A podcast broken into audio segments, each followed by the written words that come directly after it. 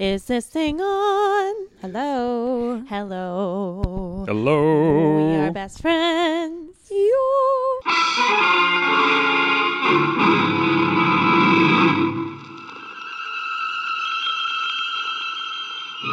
Attention, citizens! It's time for Super Pulp Science. Okay, well, welcome. Thanks for coming, guys. I'm uh, Gregory Kamichek, I'm Justin Currie. And this is Super Pulp Science. We have with us uh, some very special guests today, um, who I will let introduce themselves. My name is Claire C. Marshall, and I am a freelance editor, book designer, web manager, and I am the author publisher behind Faery Ink Press and co-BFF with my best friend who's sitting here, Samantha Beiko. Oh, hey. Yes, so my name is Sam Beiko. I write under the name SM Beiko, Young Adult Fantasy. I just launched a, uh trilogy last week um, with the first book, Scion of the Fox. I'm also an independent publishing professional with independent clients as well as um, larger corporations, and editorial, graphic design, and anything that people need, essentially. So you two are badass creative mercenaries, is what you're telling me. Yep, we're for Yeah. hire. Okay, so on Super Pulp Science, we mostly talk about the uh, ingredients that go into genre, be they personal ingredients like our embarrassing childhood stories, or um, practical ingredients. Um, you guys host a podcast, Business BFFs, Yep. which is my favorite new podcast. Oh, thanks. Uh, and part of the um, inspiration for us starting up because uh, we we can never be as clever or as uh, interesting as you, but we figured it's important to share what we do for other people who want to do it. So um, I have a, a tough question right off the bat. Who wants it? I'll go. I'll do it. Okay. I'll take this bullet for All my right. best friend. Thank you. Writing and creating stuff is hard. Why don't you give up? Because if it was easy, everyone would do it. Yeah. All right, let's dig down deeper. Um, because because it's hard, and because when um, you have a finished product or you're finally able to share it with someone, that value is something that you can never take away, um, and that you can't really reproduce really that easily. And so, I, the most difficult things are the most worthy pursuits. I find. And when you finish, you get a real rush. Yeah, and you're like, I'm gonna make and finish more things, and then this is just gonna be my life, and I and that's really rewarding. I um, always wondered if that was just me with that rush. And then when I moved into the studio here with Justin, and I would see him get fidgety and fidgety and fidgety just before a piece was finished, and then the cheer, the silent cheer at the end as he posts it to DeviantArt. Um, is that the only reason we do it? Is that why you do it, Justin? Um, well, tying in with the the whole brand, like I go under chasing artwork for everything because I always find like I'm you're always getting better. You're always you know so with new pieces. As soon as I'm done it, I'm excited, but I'm also excited that like the little things I learned along this one is gonna make the next one so much better, and that'll make the next one so much better, and blah blah blah blah blah. And same with the book. As soon as I finished Cassie and Tonk, during it, I, I wasn't sure, but the second I finished it, it was like that's all I wanted to do was make another book. So the next book like started up almost immediately, and it didn't. It got worse. I after Rust and Water, all I wanted to do was make four more books. Yeah. Yeah, if we look at the studio stack, these are all the books. Yeah, production yeah, right? Yeah. at that. yeah, we and, that's, were- and there's mine on that The side. We- there. Yeah, we Just were admiring it. You're admiring it. You guys do more than anyone I know. How could you? Yeah, it's just like every single thing is like a catalyst to another thing, basically. Yes. Um, and all these varied things because we do all sorts of things. Yeah. Um, we we work on other people's projects and we also pursue our own projects and there's sort of a special balance that you have to maintain there because you don't want to only work on other people's projects because then you never get to express yourself. Okay, Claire, how do you Uh-oh. maintain that balance? Uh, it's always a challenge. It's literally my challenge that I face every day. Let's Um, be specific. Okay. Uh, it's, it's Tuesday today. If you weren't traveling, you'd be at home. Yeah. So what I've been trying to do lately is I get up and I work on an hour or two of my own things. Like I the first thing I do, it's my stuff. Barring, you know, any emergency like I have to, you know, fix someone's website because it's down or something like that. Barring any of that, I work on my own things, whether that's writing or um, editing something that I've written or working on my own website or just something like that. Because then I feel good. Like I've spent time today on my thing and then I can do other people's stuff. Because otherwise, I would prioritize everyone else. And then at the end of the day, when I'm tired, it's easy for me to be like, I don't have time. That today." sounds dangerous. If I did that, I almost like I get to work on my own stuff as a reward. Hmm. Like I have to get that other other people's stuff done first, and then I get to go on to the stuff I enjoy. And that's how I used to operate. So but maybe I, you've just learned some things that I haven't learned yet. Maybe You've the difference easy- is that she cares more about pleasing her clients. at the end. well, it's just like I I have a lot of different projects for a lot of different people, and I am of the mindset like their work is very important and it's what feeds me and I I prioritize it a lot of the time. But I also have to remember that I have my own creative pursuits mm-hmm. too and if I don't make time for them then they're not going to get done. Right. and I've at a point now where people expect books from me so I have to schedule that time and I have to make the time to be creative essentially and take the time that's offered to promote it, like what just happened with Sam. So Sam Beiko has suddenly vanished from our podcast because she just got a call uh, from a media group to promote her new book, Scion of the Fox. So she gave us a little oh no face and we sent her off. So she's on the phone right now doing an interview. She will be back on the podcast when that interview is done and we can ask her what she said and why. Yep. Um, but um, I used to be someone who compartmentalized things. Like I would work on one thing at a time, and I'd try to finish it. And if they didn't, if it didn't finish, I would get discouraged. But I'd start another thing, and then if that didn't finish, I'd get discouraged. But I'd still start another thing. Um, and now I realize that that's the wrong way to go for me. And I just try to do as many things sort of at once as possible Oh, to keep the momentum going. Which is why those boards are so full of projects. If you just had one thing on that board, you'd overthink it to death, and it would probably never get done. Is yeah, that ki- it's kind of well. Um, we we talked about this in another episode where we um, the deadline takes away my natural uh, inclination to redo things because I just can't. I don't have time. Mm. Yeah. and so I have to decide what to do and then execute it, right? Yeah. and then move on. Yeah. because somebody's waiting. Also, too, it made me think we never we didn't talk about this in the other episode, but um, if you don't have that deadline, like if you had an open-ended timeline to work on your next book, there is no deadline. Just work on it until it's done. It would probably never get finished. Yeah, I have that book. I started Yeah. it three years ago. you you would be one of those people who I talk to often at conventions, being like, "Oh, I've been working on a book for like ten years." And I'm like, "That's too long." okay, so how long does it take to write a book? Let's be brutally honest Sure. with people who don't want to hear the truth. Sure, anywhere from three days if I'm doing the three day novel contest to a year. Right. Um, it doesn't, in my opinion, people who take longer than a year to finish a book are doing it wrong. They're doing it very slowly. Yeah. That's for sure. They're probably making more excuses. Hmm. I worry for them. Yeah. No, it's not that their work is bad. No. It's that most of the people who want to be novelists or be writers or creative people need to realize that in order to do it as a job, you have to finish. You treat it like a job. You have to treat it like a job. You have Is to show up every day. finished is better than, Than perfect? perfect. Yeah, finished, not perfect. Yeah, Yeah. it's Sam's motto. Yeah. I'll be Sam. Give me Sam.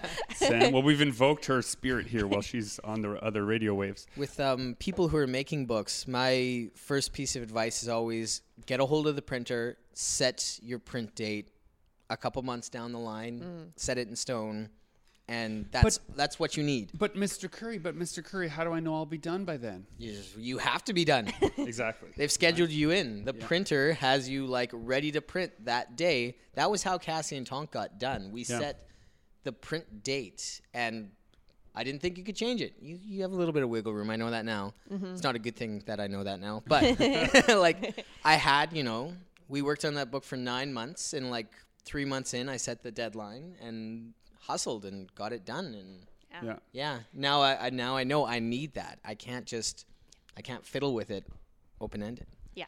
So, how many projects, Claire, do you produce um, that are your own Yeah. in a 12 month period? And how many, what, what's the kind of things you're doing for other people?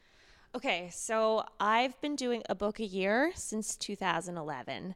Um, but I want to do two books next year. Yeah. So that's kind of a bit of a stress, but it's fine. I think I can do it.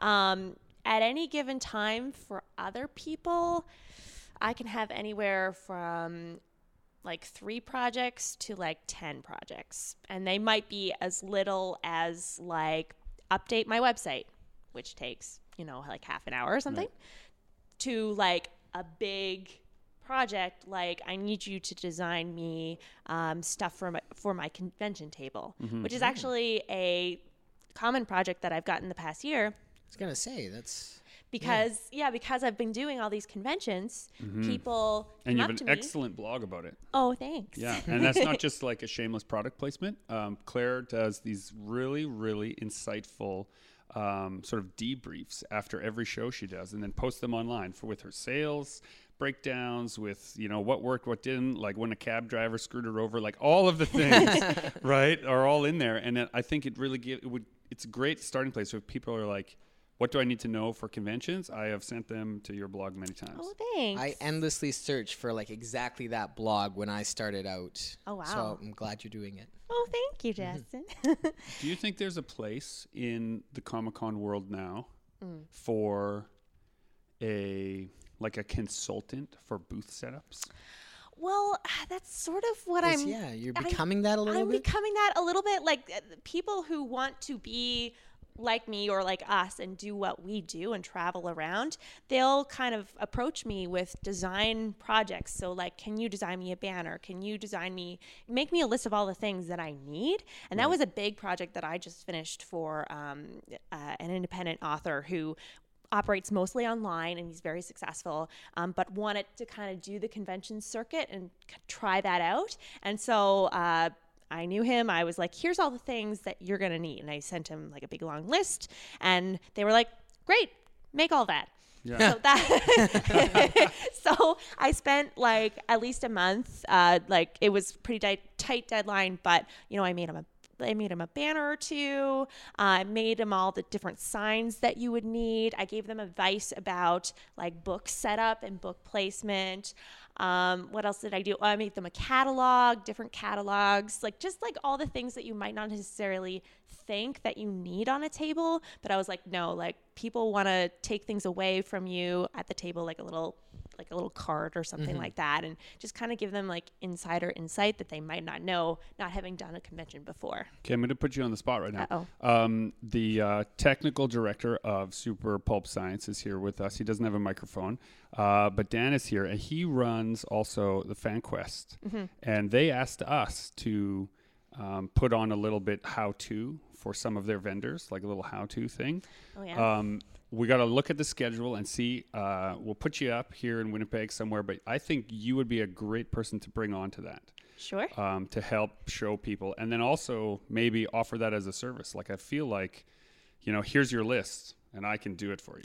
Sure. Yeah, I could do that. And uh, like this kind of feeds into a project that I am kind of working on. I'm sort of writing a book, maybe Oh, about this. about like You uh, monster! Then you have all your blogs. That you're a genius. You're a mad genius. it- it's not just going to be like my blogs patch packaged as a book, Why but not? I'd uh, read that. I could do that, but I, I would feel like I'm cheating people. Like they can read it for free online, but it will be like derived a lot of it from my blogs and just sort of like here's all the things that you have to think about when choosing a convention. Here are all Mm-hmm. my factors and sort of like the formula that I use and and uh, like here are all the things that you need for your table and here's what works and what doesn't and Right. just like a very like kind of instructional. We were talking about making a book like that about making books.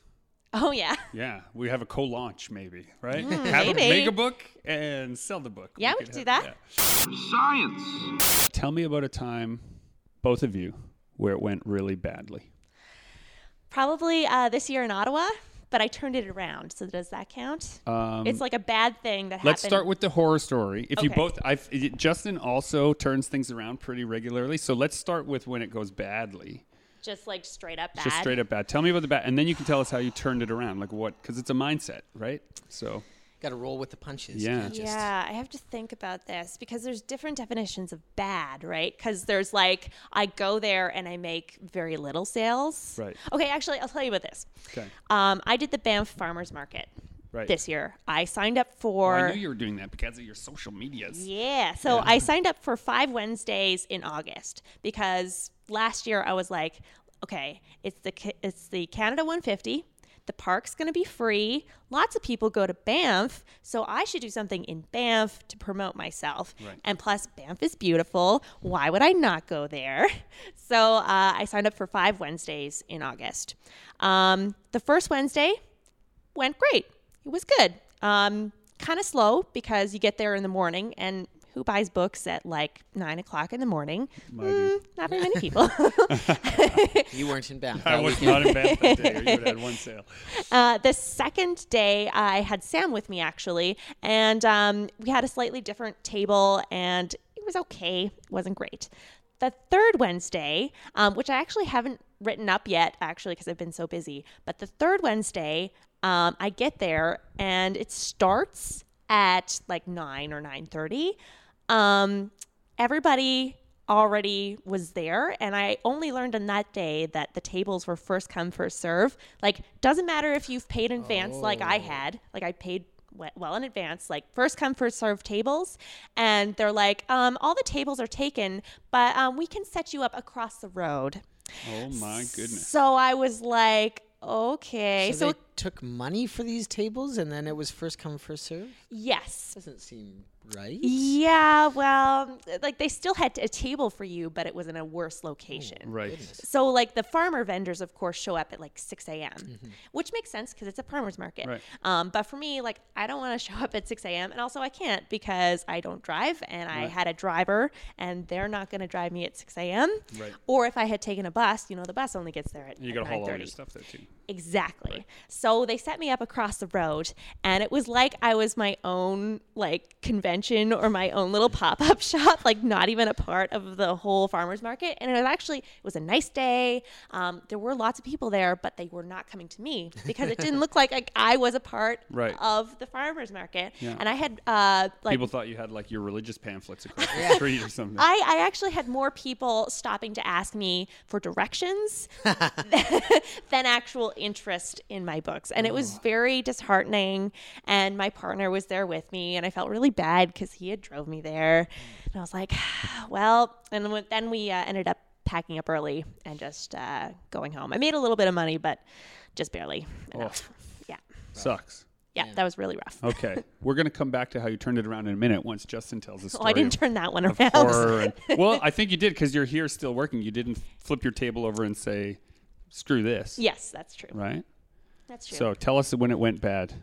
Um, I, It I don't be have I don't have too many horror stories. Uh, one one incident comes to mind. Um, the Saskatoon convention, my very first year, three years ago, uh, was my first time I went to the Saskatoon convention, and um, originally I was going to drive there because it's a seven eight hour drive from Winnipeg, so it's a it's a good drive, but something you can do um, on your own.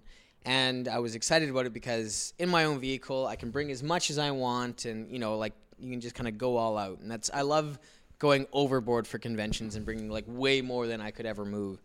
Um, but leading up to the show, uh, it turned out two other friends were going as well. They were carpooling. They had a U-Haul. They invited me along, and I'm like, oh, okay, like this will be better. I can share in gas and stuff like that, and we'll get to hang out. But I probably shouldn't, you know, be myself and bring everything I want. I should like be considerate of other people needing space too. And the U-Haul shows up, and I didn't really realize how big this U-Haul was, but it was like one of those big squares that goes behind the van. So we had this big van, and then we had this big U-Haul, and we probably filled up like 20% of it. Oh, so I'm kicking myself for not bringing everything that I wanted to bring. We get to the show, I start setting up, and I realize, kind of in my reshuffle with this new car setup, I had forgotten two full boxes of prints. no. So now I'm like 30% of my inventory is not there and like of my 60 pieces of artwork, you know, 10 of my like really hard hitters are not available. So that kind of sucked. So I went to go set up and I'd also I just started doing a new kind of setup with my I have a banner stand behind me and I had I tape um, prints to the banner stand. I had just gotten these vinyl banners, this big branding thing that was going to hang on the banner. The banner was printed on such material that tape didn't want to l- adhere to it. So I set up my banner the night before. I show up in the morning, and like two hours of stitching together prints is on the floor. It had all just come down. So the entire day, like I retaped it. It was a horrible morning of me retaping my banner together, and it kept like it. Tape wouldn't stick to it. Yeah, just the inevitable march of time pulled I them knew, off. like every time I looked back, I could see it slipping a bit more off the the top of the banner stand. Um, so how this kind of turned around, the banner was didn't yeah the banner sucked. It was horrible. I rethought things after that. But what i noticed happening was right off the right off the bat i would tell people i'm sold out of these pieces.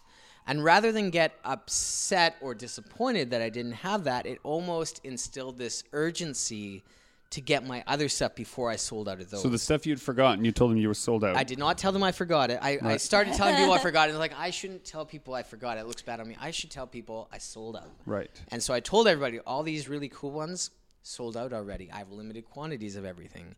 And so I noticed the change in attitude to everything else. So you changed the narrative, both for yourself and for the attendees. So sales did not dip like I thought they were going to. If anything, it was it was a great show. Saskatoon puts on a, a really really good. Yeah, I really like that convention. show, Yeah. Um, so I had I had a great convention moving prints, and I think like and that kind of instilled in me selling out of things is not a bad thing. Yeah. People people notice that you sell out, and they remember that for next year. The amount of people that I had that came back the year the next year and said like I'm came here first because you sold out of everything I wanted last year.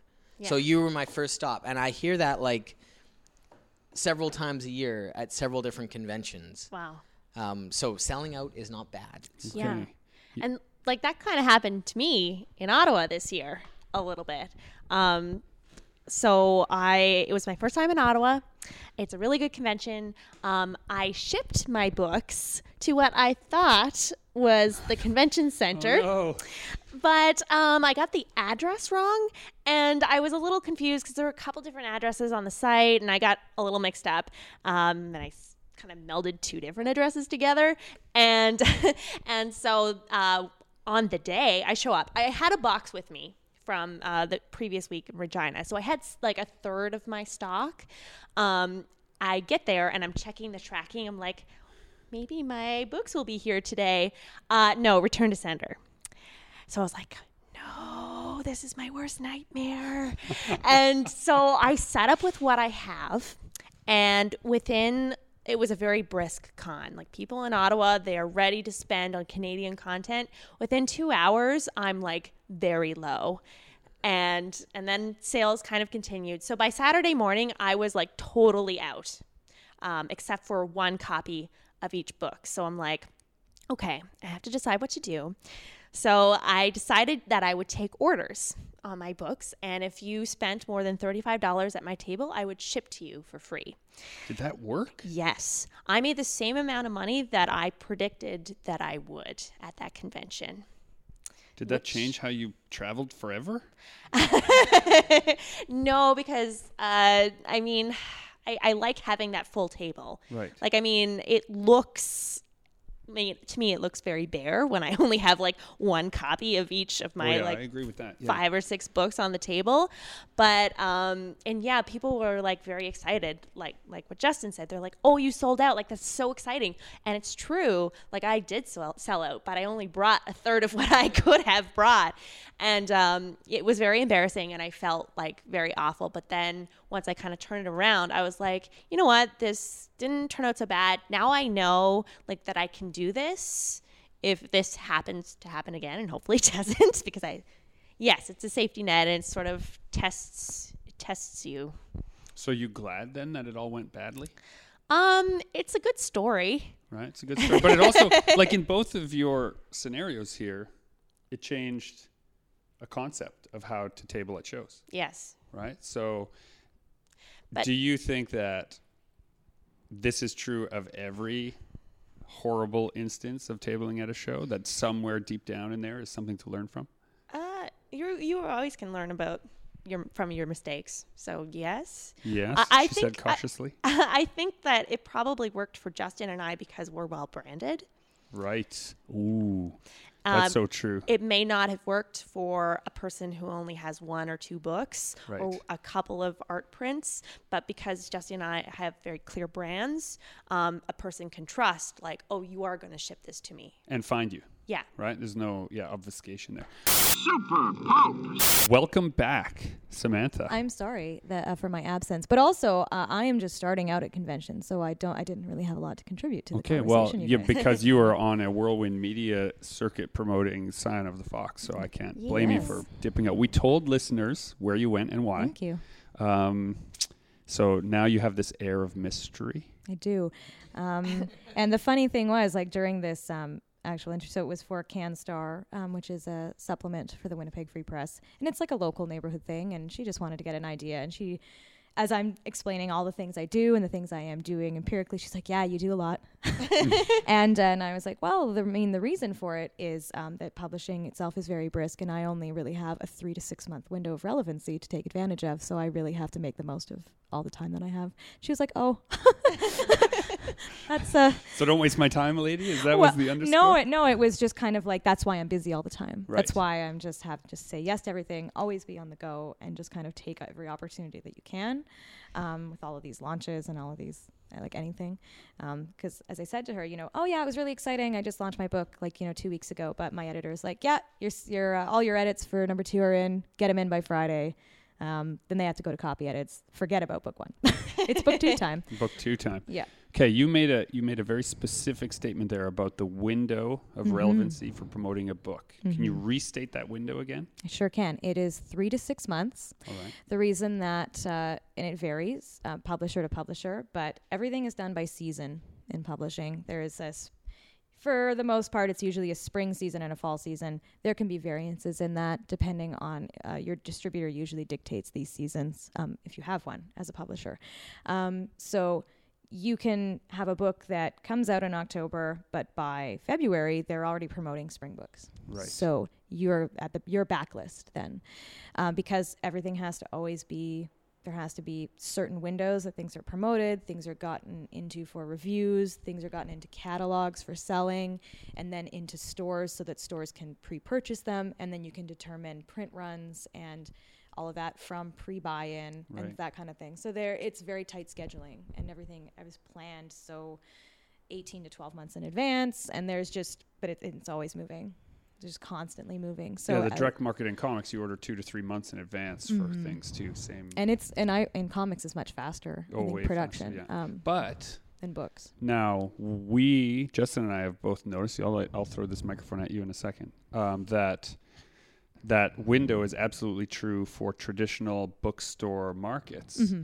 but that books don't get stale at the shows. And Cla- yes, you can't see Claire nodding vehemently Yeah, here. I'm, I'm agreeing. All Yeah, yeah, definitely in-person hand selling, much Yeah. different model, much different distribution model, and and it's always relevant Right. than Yeah. the what is the current like common marketplace. Yeah, especially if you're writing in series like I am. So I have two different series. Um, my first book in my fantasy series was published in 2012, but I still sell a lot of that because it's book one, and I keep publishing sequels, so it's still relevant. Yeah. Today.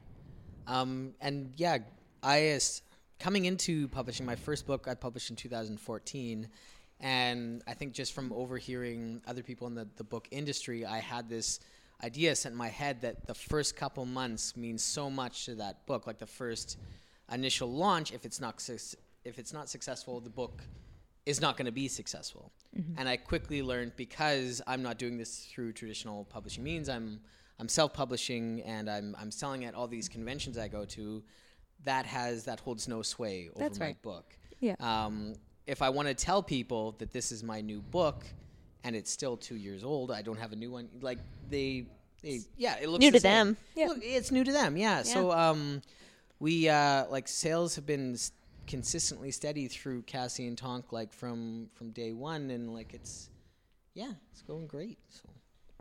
So to me, the holy grail of this whole scenario is to combine those two things, which is what I've been trying to do, working mm-hmm. with traditional publishers and then also doing the show floor stuff, is to find this some kind of synthesis between the traditional market mm-hmm. and the show floor market uh, in a way that doesn't anger the publisher that you're there. Mm-hmm. You know, some people think it's cannibalizing sales, but I don't see it that way. And I mean, uh, it's also just different characteristics of the situation because you guys are selling your own branded material, and a publisher is selling multiple authors and Right. multiple works. yeah. Um, so that's why the scheduling thing kind of comes into play. They, the traditional publishing model operates on a risk, and therefore they have to take as many good risks at Oh, yeah, once as they for sure, possibly yeah. can in order to make a profit. Because, uh, dear listeners, the, a lot of you do not know uh, the general profit margin of traditional publishing, but I mean, a publisher will make maybe a dollar fifty per unit, Right. or a three percent profit margin per book. It's not uh, an extremely profitable um, industry because it works on a consignment model, and you really only make a big profit if you um, make a giant splash because it's all up to chance. Right. Um, so whereas like where you're doing like kind of the hybrid method, where you're like I'll be I'll have books with actual publishing groups that have a distribution power to get me into places you currently can't get. You are also self-publishing work where you get to keep the majority of the profit because you've put in the all of the production value and like Taking you- all the risk. You've taken all the risk, Yeah. and also you don't have to split like take out sixty nine percent of your Exactly. Yeah. cover price to for, for shipping and warehousing and stuff. Yeah, and our studio um, runs on that 69% that we don't have to give someone else. Exactly. Right. Um, so like doing both of them, the like you said, I don't believe it's cannibalizing because that Right. if the publisher has a booth at another convention as you, they have other books that aren't yours to sell. Well, and for me, it's um, you can only make so much and promote so much, and Mm-hmm. so I my output exceeds my ability to promote a book properly. Sure. And so if I place other books with other publishers that I think are good placements, Mm-hmm. um, then they will take on some of that responsibility. And I know that I'm trading that 69% for Mm-hmm. it. But if it means that a book has a good home and can reach a good reader, and I'm not too precious about the fact that I'm going to be making more things. Well, yeah, and you have so many other projects. Yeah, And as evidenced by this room. this room. I mean, um, your trunk is full, and you can kind of when you There's have lots of room. when you have a lot of things kind of in your back burner, you can um, dictate where they go. Yeah. And um, and that's business strategizing. It well, I love that you think it's business strategizing. To me, it's more uh, a horrible compulsion to make things. um, and as a result of being in this business, it's viewed as if it's a positive, like that I'm not some manic psycho, just like yeah, but you're honing away. it in a way to make a living. You're Yeah. not just like yeah. throwing your paintings out into the streets, being like, "This is me. Look at me." That's not what you're doing. Checking doing. in 12 months, and we'll see how. Yeah. It's, we'll see how it's going. Right. Um, you guys uh, have branded. You're talking about consistent brands. You have your own things that you do. Um, so your most recent book, Claire, is uh, Hunger in Her Bones, which is book three in my science fiction series, uh, the Sparkstone Saga, set in northern Alberta. and your most recent book, Sam. Scion of the Fox, which is book one in a trilogy titled The Realms of Ancient. Uh, and it is a young adult fantasy Princess Mononoke meets American gods set in Winnipeg. Okay. Now, what you've just done on prompting is what I wish everyone at the show on the show floor could do Mm-hmm. on prompting. Ah, so my book, it's kind of about like these teenagers and they kind of have powers. And there's animals. And aliens. Oh, and, and here are the here are all the animals in the book. Okay, there is a rabbit, and there's an owl, and, there's there's, a a fox. Oh, a fox! I love foxes. Okay. and then so, they're all, and their customers gone. Attention, citizens. I do a lot of layout, typesetting, graphic design, packaging for books and publishing. Um, you know, I will work on, say, an editorial. I have someone's edits due this week for another book, and so I'll work on that until I get up to a certain number of pages, and then I'll be like, okay, well, now I can knock out that typesetting thing out of the park, and just trying to manage what's a priority and while my book has been launching that had to become the priority for sure so i did have to kind of um, not work not put as many hours into the other stuff that i did but you know i'd already front loaded other client stuff so that by that by this time by launch time i was a bit more free. It's but it's always just kind of a reassessment because you're always having to be like okay well what needs to be done now? What um, can be kind of put off for a day? Um, you know what what can I do for myself? Because I'm trying to turn more towards doing more of my own stuff as well because I've not done that for seven years. Your process sounds so much more adult and responsible than Wow. than how I go about things. Um, it sounds like yeah, you, you prioritize and, and you get what needs to be done um, done. Whereas we talked about this um, just earlier today. How we usually, if we're getting bored, not bored, but a little worn down on one project, we jump ship and work on something that we're excited about until we're excited about that other thing again, and then we kind of jump back. It's a little more, Yep, I guess, organic and less. as less long as you're as long as you're getting the work done in Yeah. a timely, efficient manner. Any approach is is the right approach Yeah. for you. And I do that too sometimes. Mm-hmm. Like uh, in September, um, I I was literally working from the time I would get up until like one or two in the morning. Yeah, and it's not like a nine to five schedule. Like some, I'll be working, have dinner. I'll probably keep working until I go to bed if I have to. You But know. wait, everyone. I thought the artistic lifestyle meant that we could laze around at the studio, painting Eating- nudes, eating, eating bonbons. bonbons. The Right? Isn't bonbons. that why we got into this? So That that, we sounds would work nice. less? Sounds nice. Sounds no, I got into this this kind of lifestyle, so I didn't have to work with anyone. and now you're working with everyone. That's right. But at least it's silent. yeah. So you prefer so in your um, perfect work environment, that quiet is mm-hmm. Yeah. Like maybe some ambient music, but often I just forget to even turn it on. oh And really? I just yeah, I just work in silence. I don't mind it. I really like the quiet, and I live in a very quiet neighborhood. I live in Charleswood. My property backs onto a forest. It's very it's very chill. Um, See, like I need some kind of music, Mhm. like whether that's um, like techno, or And- podcast. uh, podcasts if I'm doing design, Mm-hmm. uh, techno if I want to get it done. I'm like editing or doing some kind of non thing that I can't have vocals in the background. Uh, the techno really helps me just be energized. It's like drinking coffee, but for my ears.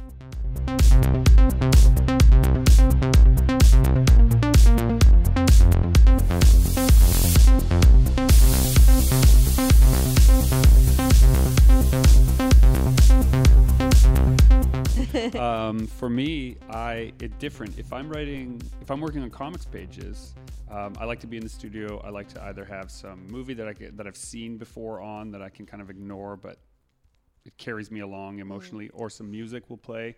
But if I'm doing prose, if it's straight up just the writing part, I want to go to a super busy restaurant. Oh, okay. And there's something about all that frenetic energy that forces me inward into this little laser. And then I don't, it doesn't, there's no busyness, there's no interrupt. All those interruptions become no interruptions for me, and I can focus on what I'm writing. Right. And once I get enough of it down that way, I can come back here to the studio and then flesh it out and work. But there's, I, I don't know when it started. Actually, I do know when it started because I really started working a lot uh, at university, writing in big, busy rooms. So I think that might just be a, na- a nurture, not a nature. Mm-hmm. Interesting. Yeah. How about you, Justin? Um, I, I also like when it's getting to kind of the, the crunch time of a project, the last, um, you know, 15, 20 pages of a, a book. I'm a big fan of, uh, I think with Rust and Water, we, uh, we watched Voyager, like the entire like season of Star Trek Voyager. For Cassie and Tonk, it was the next generation. He's back!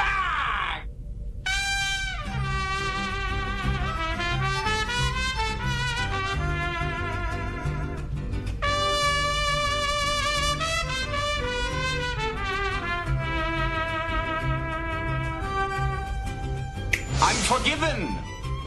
My brothers and sisters of the continuum have taken me back. I'm immortal again, omnipotent again. Swell. Don't fret, Riker. My good fortune is your good fortune. I don't need your fantasy women. Oh, you're so stolid. You weren't like that before the beard. Very well.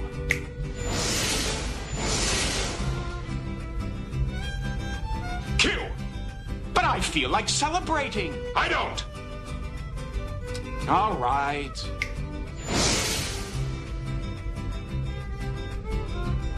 All of it. Oh, because we're doing grunt work, like all the pages are figured out, the composition's done. Uh, it just has to be painted. So that's eight hours of like you're just kind of like filling it in. Um, so it's easy to have something in the background. Another favorite one is I like watching all of South Park. Um, So right now, the the album I'm listening to is "Respire" by Ursine Vulpine. I've been listening to this thing on repeat. It's like um, like booming trailer music, almost like very orchestral. Love that. Like something like Hans Zimmer would do.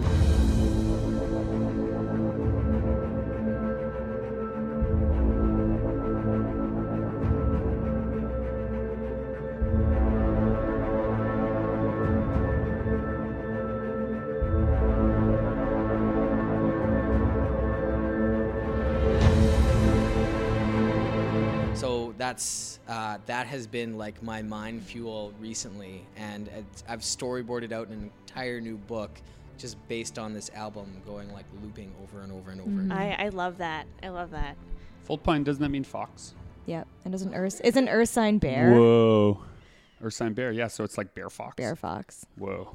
Great. Is there a bear Yeah. fox in your book? No. Aw. Well, so there are bear foxes in your book, right? Yeah. Wild. Interesting. Okay, so I have a couple more questions. How are we doing? Uh, where are we for time? Okay, perfect. We just checked in with the uh, our technical director here for whether we've been rambling too much. And Dan's got us on uh, on the compass point. You have decided to do a project, whatever it is, whether it be a novel. Let's just role play this out, okay? So you've decided to undertake a novel project for yourself, right? You've finished the outline. You know what the story's going to be. You're halfway through writing it, and then it becomes something else. What do you do? I just keep going with as it is to see where it takes you, kind of with the basic outline. I used to be um, a pantser, and I never got anything done, um, so I do outline heavily now. But I mean, you outline, but you kind of have to respect that you're also improvising as you're going along based on a plan. And if it goes somewhere else, you're just like, yeah, you know what? If you're feeling it, just keep going with it. Um, I wouldn't feel too stressed out in a first draft to adhering to what your original plan was. Finish your first draft, be like, well, this is how it turned out based on me following those feelings. Go back and check in with my plan. How much did it deviate? Is there something I can pull from the plan to make it more cohesive? Like, you know, finish not perfect is also is like my my motto. We say this earlier. Yeah. Yeah. I- yeah. Yeah. Uh, yeah. Well, here it is again. um, Super Pope Science. Thanks for coming, guys. This has been uh, Gregory Chomichuk and Justin Currie. Join the Fight. Make comics.